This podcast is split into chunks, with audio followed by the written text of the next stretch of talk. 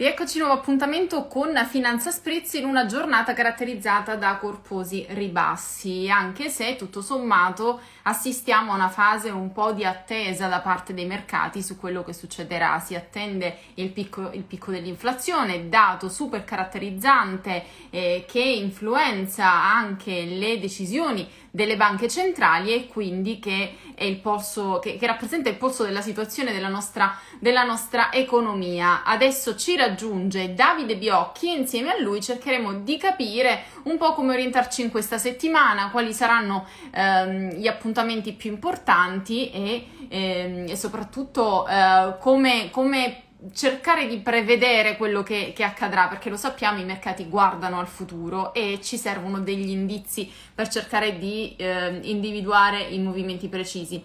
Eh, aspettiamo Davide che si è già collegato e lo vediamo spuntare.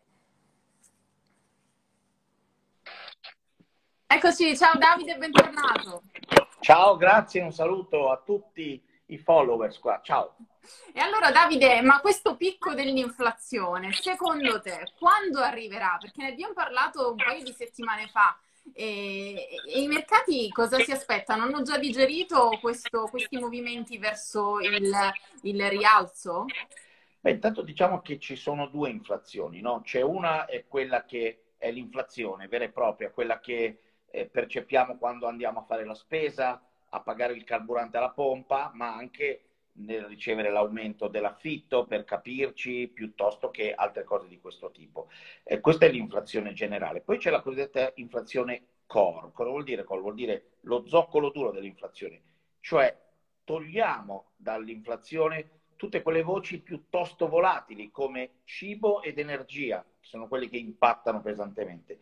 L'inflazione core quindi è quella roba che può diventare più strutturale, il prezzo del caffè che aumenta e poi non torna indietro, quando fai, appunto, dicevo prima, un nuovo contratto di affitti, lo dico perché gli affitti pesano tanto nel calcolo dell'inflazione core, eh, che quando sono cambiati non è che poi te lo riducono evidentemente, no? Mm-hmm. Eh, e poi per esempio c'è anche, che ne so, il prezzo delle auto usate, lo dico perché è stato un altro dei parametri che sono andati aumentando tantissimo recentemente. Ecco, noi siamo abituati a fare di conto con l'inflazione in generale, no? quella senza nessun tipo di artifizio contabile per capirci, perché quella è quella che percepiamo. Ma le banche centrali guardano l'inflazione core, che è mm-hmm. sempre un po' più bassa dell'inflazione realmente percepita, ma soprattutto è molto più resiliente alle modifiche. Quindi se probabilmente l'inflazione, come diciamo noi, ha fatto un picco, l'inflazione core ne ha fatto uno piccolino, piccolino, piccolino così e non è da escludere che abbia anche qualche colpo di coda. È come dire, sai, eh, metto un, eh, uno spiedo a, a, cuocere, il grasso va via in fretta, no? ma la parte di muscolo cuoce più lentamente. Ecco, questo è esattamente il problema, cioè L'inflazione, probabilmente il piccolo ha già fatto quella core, cioè quella che guardano le banche centrali, che poi prendono le decisioni che contano sul mercato, ebbene quella lì è più lenta. E poi, ma questo se vuoi lo diciamo a parte, c'è una grande differenza tra l'Europa e gli Stati Uniti. Eh sì, spieghiamolo, perché sono due inflazioni completamente diverse, la natura sì. è, è, è, differente, quindi va, va anche spiegato, Davide, esattamente da dove, questi, dove provengono questi rialzi eh, negli Stati Uniti e in Europa. Eh sì, perché negli Stati Uniti succede questo e forse noi qui dall'Europa, tranne coloro che sono un po' avvezzi a muoversi qua e là, facciamo un po' fatica a capire. Loro hanno avuto un vero e proprio momento esplosivo di economia dopo il Covid, no? Eh, pensa, c'è stato anche il record dei cosiddetti posti di lavoro non coperti, cioè io sono un, un, uno che ha un'attività, cerco un, un lavorante e non lo trovo. Allora aumento l'offerta e non lo trovo lo stesso e arrivo a offrire tanti soldi e non riesco a trovare persone che lavorino. Eh, questo è un, un, fattore molto significativo che racconta di come addirittura negli Stati Uniti è eh, chi va a lavorare, quindi il lavorante, che può permettersi di decidere questo mi piace, questo lo scarto, questo vado a mm-hmm. vedere e va ad applicare, così si dice in gergo, quello che più preferisce e che lo paga di più. No? Questo ha creato salari in crescita, in forte crescita, una disoccupazione che è andata sui minimi e poi soprattutto una grande voglia di spendere dopo che siamo stati tutti compressi. Si chiama revenge spending, no? spesa per vendetta, qua, si dice così proprio. Mm. E questo ha comportato che l'economia si è surriscaldata. Perché? Perché c'era tanta domanda di avere delle cose e all'inizio chi le produceva ha fatto fatica perché dopo il Covid c'è stato uno stop and go che ha fatto sì che eh, come dire, recuperare le materie prime per costruire i prodotti è diventato, era diventato difficile perché tutti le volevano allo stesso momento e non ce n'era per tutti, bisognava attendere. Questo è il primo motivo. E poi è che siccome tutti vogliono le cose, eh beh, i prezzi delle cose di fronte a tanta domanda salgono. In America, diciamo, l'inflazione è cresciuta per questi motivi. Quindi è un'inflazione, tra virgolette, legata a un surriscaldamento della domanda, ok? Da noi è molto diverso, da noi non c'è stato tanto questo revenge spending perché il Covid ha picchiato più duro, eh, più a fondo e poi abbiamo subito dei lockdown molto cattivi, eh, mm-hmm. tra virgolette, da questo punto di vista. E il revenge spending, se posso dire, forse noi lo abbiamo solo visto quest'estate quando siamo tornati finalmente a frequentare le spiagge, i posti turistici e lì sì si è visto che l'economia ha fatto molto bene e che eh, gli italiani andavano in vacanza, non dico senza badare a spese, ma con la voglia anche un po' di divertirsi e di spendere. Sì, eh, il, problema per, esatto, il problema per noi dove è stato? Eh, il problema per noi è stato che i costi dell'energia sono andati alle stelle e quindi mm. se prima per fare qualsiasi cosa, come potrebbe essere un oggetto che io posso avere qui, come un telecomando o come una tazzina del caffè, eh, costava X e adesso costa X più Y, dove quell'Y lì in alcuni casi e per alcune aziende è anche una crescita di 4-5 volte il prezzo dell'energia necessario per produrla. Sono degli aumenti che arrivano quindi a cascata. Sì, che quindi invece di essere legati a un eccesso di domanda sono dovuti a un problema di, eh, come dire, eh, in entrata, no? quindi inflazione mm-hmm. importata, che ha anche un'altra causa. Il dollaro, stante la forza dell'economia americana, si è apprezzato molto rispetto all'euro. Noi un anno fa eravamo, un anno e qualche mese fa eravamo a 1,2 e siamo andati sotto la parità. E siccome le materie prime nel mondo si comprano in dollari, per chi le paga in euro sono diventate improvvisamente più costose. Più costose le materie prime, più costosa l'energia, le aziende hanno importato inflazione addirittura eh, stante fi- fino a ottobre in crescita in Germania o in Italia con aumento dei prezzi superiore al 40%. Beh, è una cosa che non si era mai vista prima. E chiaramente le aziende a quel punto devono decidere o io ribalto quegli aumenti che subisco no? a monte, li ribalto a valle e quindi faccio esplodere l'inflazione verso l'utente finale, che però non è così voglioso di spendere. Mm-hmm. Oppure me li devo tenere in pancia io, ma questo vuol dire che se prima guadagnavo tanto, adesso guadagno poco o addirittura ci perdo.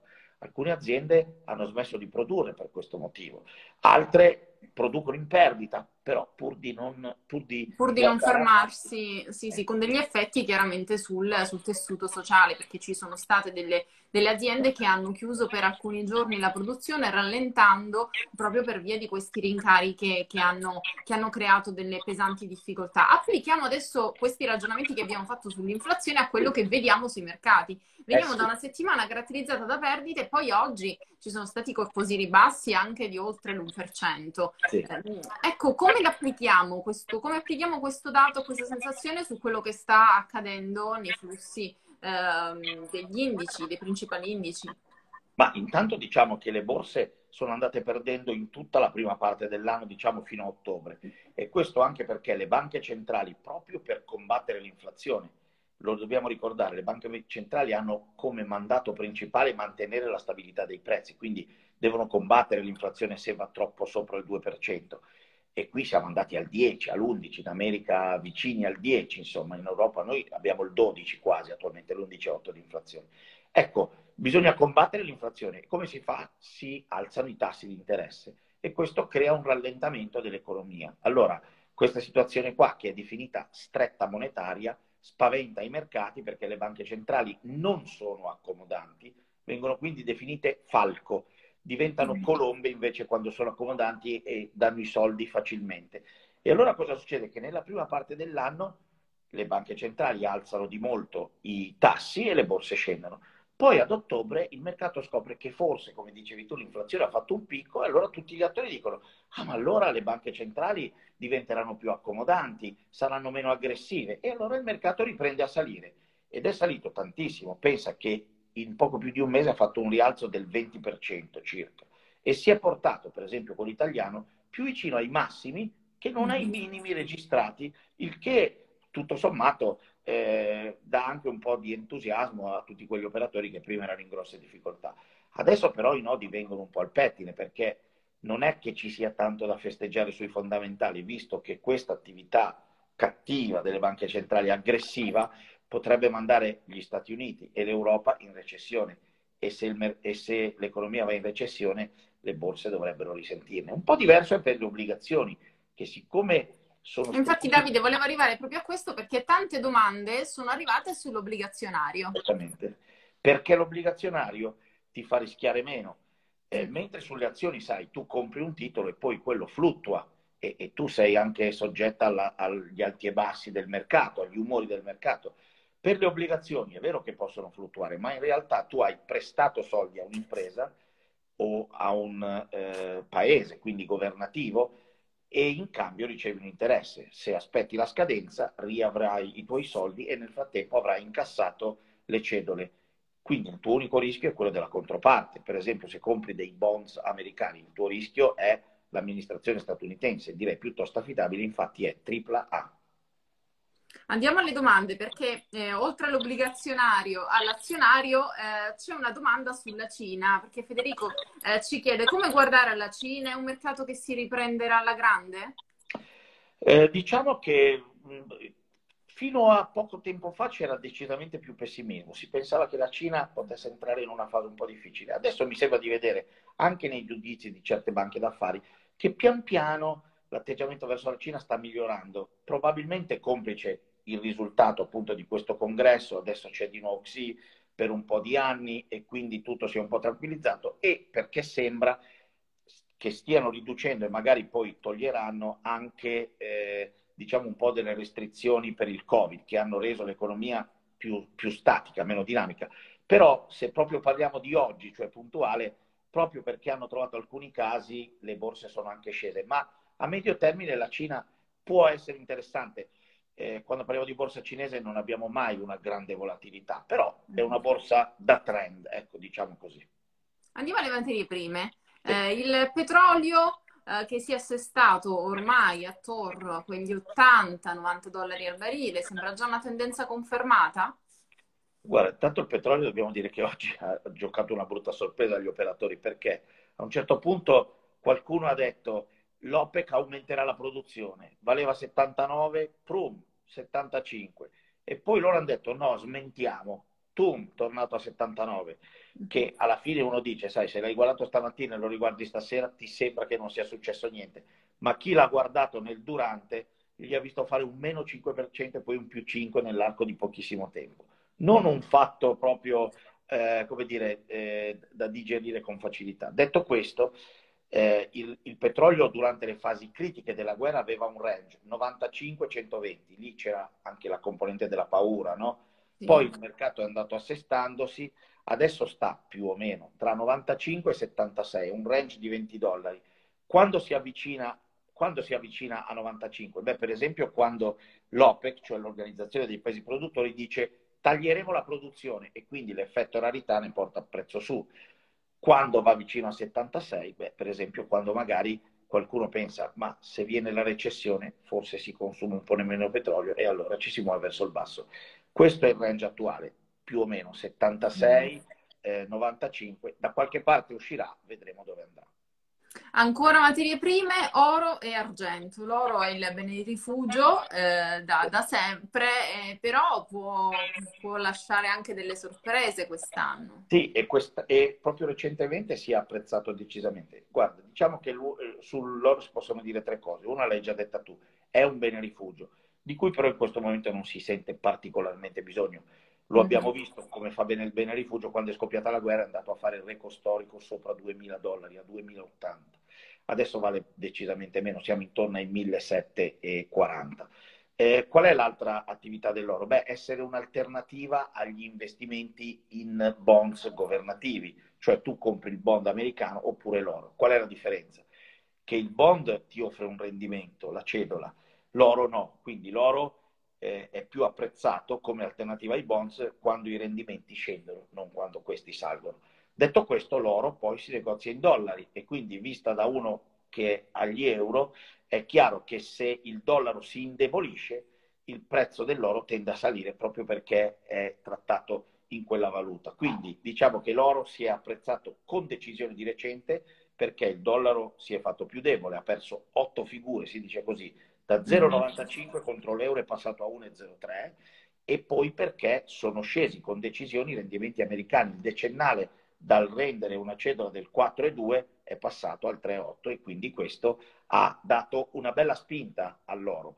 L'argento è un metallo pregiato come l'oro, ovviamente non pregiato tanto quanto l'oro, ma è di quella famiglia lì, ma in più ha anche tutte le applicazioni industriali, perché viene per esempio molto usato nell'industria, dico per dire, dei pannelli solari e quant'altro. E quindi se c'è l'aspettativa che la Cina faccia un po' meglio, loro sono grandi produttori di queste cose, ecco allora che può tornare subito un po' interessante. Ultimamente sta recuperando, ma aveva visto una discesa abbastanza significativa. Um, un'ultima domanda è sulle criptovalute. Sì. Ne sono arrivate diverse, però ecco, te ne faccio una più, più generica. Mm, ci chiedono se i bitcoin sono una moda passeggera. Eh, senti, guarda, mh, mm, si è tanto detto, no? il bitcoin eh, fuffa, eh, qualcuno ha detto invece bitcoin oramai è assurdo alla, allo status di asset class, no? Eh, io ti vendo questa considerazione sul Bitcoin. È, un, è uno strumento finanziario molto interessante.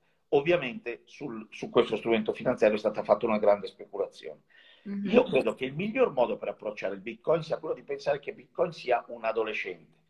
Non è uno strumento finanziario che è giunto alla sua piena maturità è adolescente e quindi ha degli sbalzi ormonali, vogliamo dire, ci siamo passati tutti, eh, di una certa ampiezza e soprattutto deve ancora conquistarsi una piena reputazione e noi, per esempio, qui nel mondo dei social sappiamo esattamente quanto la reputation sia importante.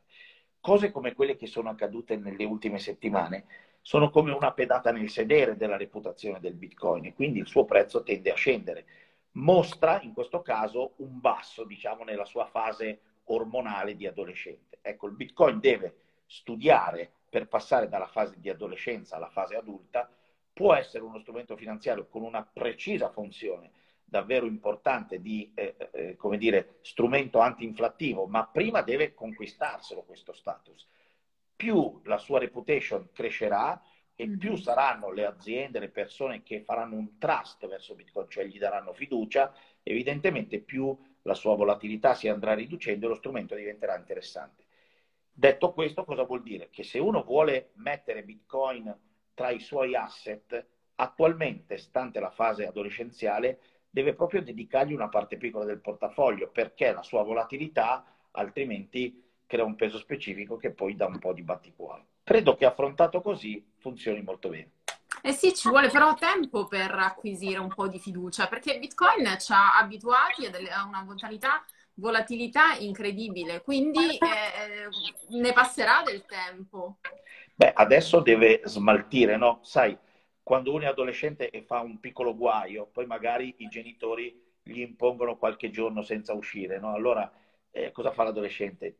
Tiene viaggia un po' sotto traccia e poi magari chiede adesso va bene, posso... Ecco. Io credo che Bitcoin abbia bisogno per un po' di farsi dimenticare, camminare sotto traccia e poi esatto. probabilmente tornerà.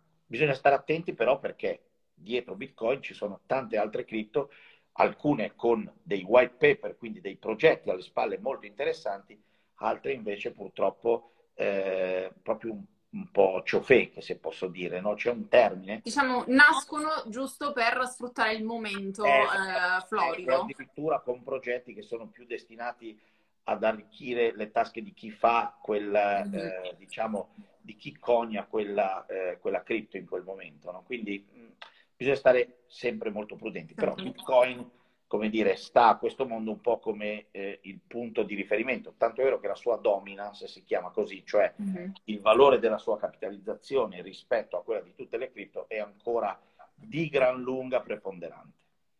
Grazie mille Davide Biocchi, grazie per questa fantastica panoramica, ti seguiamo sui social, su YouTube, sul tuo canale Telegram e poi ci ritroviamo sempre qui. Un saluto a tutti, ciao, grazie.